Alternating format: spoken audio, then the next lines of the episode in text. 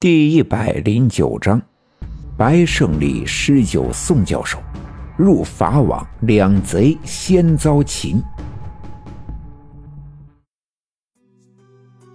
有个词叫“慌不择路”，而其实，老宋逃进小旅馆的厕所，却是因为无路可逃。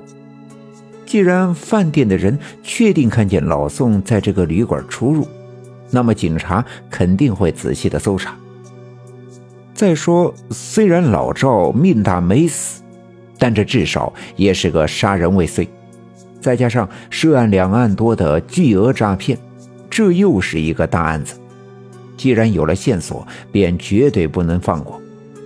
老宋也知道自己罪过不小，躲在厕所里，吓得浑身哆嗦成了一团。听着警察搜查的声音越来越近，心里一阵阵的难过。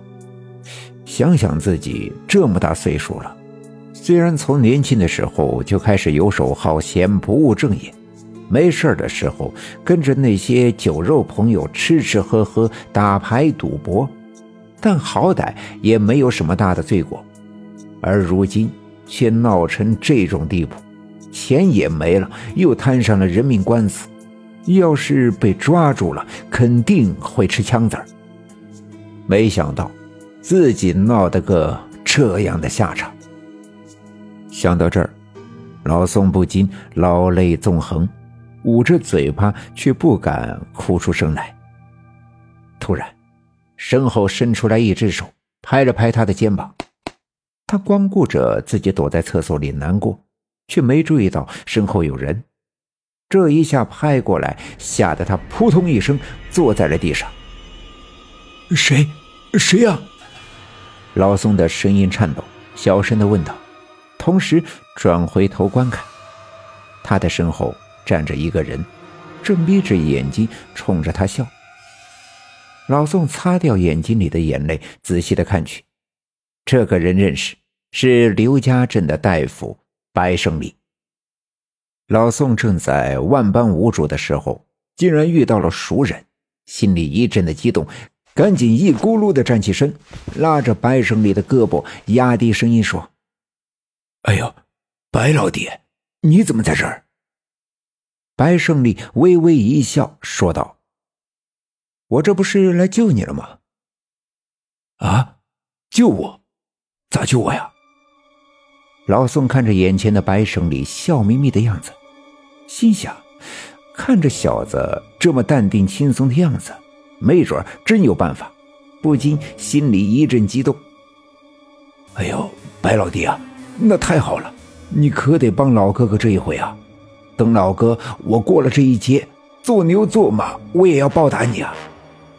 老宋连作揖带鞠躬，就差点给白胜利磕头叫亲爹了。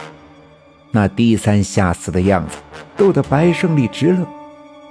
外面的声音越来越近。老宋见白胜利还不紧不慢，焦急地说：“兄弟啊，外面的人马上就要到厕所了，你咋还乐呀？一会儿就来不及了。”白胜利这才不紧不慢地来到厕所的窗子前，轻轻一推，便打开了其中的一扇，拉过老宋的胳膊说：“来，老哥，你跳出去。”老宋一脸的诧异。因为在他躲进厕所的时候，曾试图推开这扇窗，但这窗子年头已久，他的窗框早已生锈，无法打开。而白胜利却这么轻而易举的就推开了。来不及多想，老宋赶紧爬上窗台跳了下去。窗子的外面是一个不太大的被一圈石头墙围着的荒废了的小菜园。里面满是半人高的干枯的杂草。老宋跳下去的时候，被枯草上的一些荆棘划破了脸，火烧火燎的疼。但他顾不得这些，贴着墙根蜷缩着身子躲进了草丛。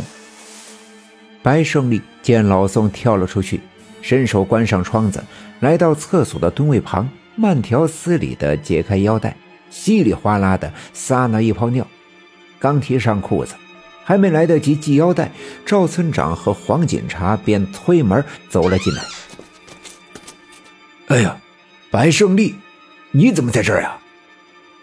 赵村长一眼就认出了正在提裤子的白胜利，没想到在这里遇上他，便诧异的问。白胜利也假装惊讶：“哎呀，赵村长，你咋进城了？哎呀呀，咋咋还这么多警察？这是出啥事儿啊？”赵村长为人实在，心无城府。尽管白胜利在刘家镇的名声不是太好，但这举目无亲的县城里见到了乡亲，也多少有些亲切。哎，可别说了，我这年纪大了，脑子不管用，活生生的被人骗了。这不是来城里找他们，还差点搭上了我的老命。哎。赵村长摇头叹了口气，抬头问道：“哎，胜利，你有没有看见一个五十多岁、头发有点白的老头啊？”白胜利摇了摇头：“没啊，我在这儿撒尿来着，你们就进来了，没看见什么老头呀。”厕所是整个旅店最后搜索到的地方，既然这里没有。想必那老宋是没有再来，便只好辞别了白胜利，跟着那些警察坐车走了。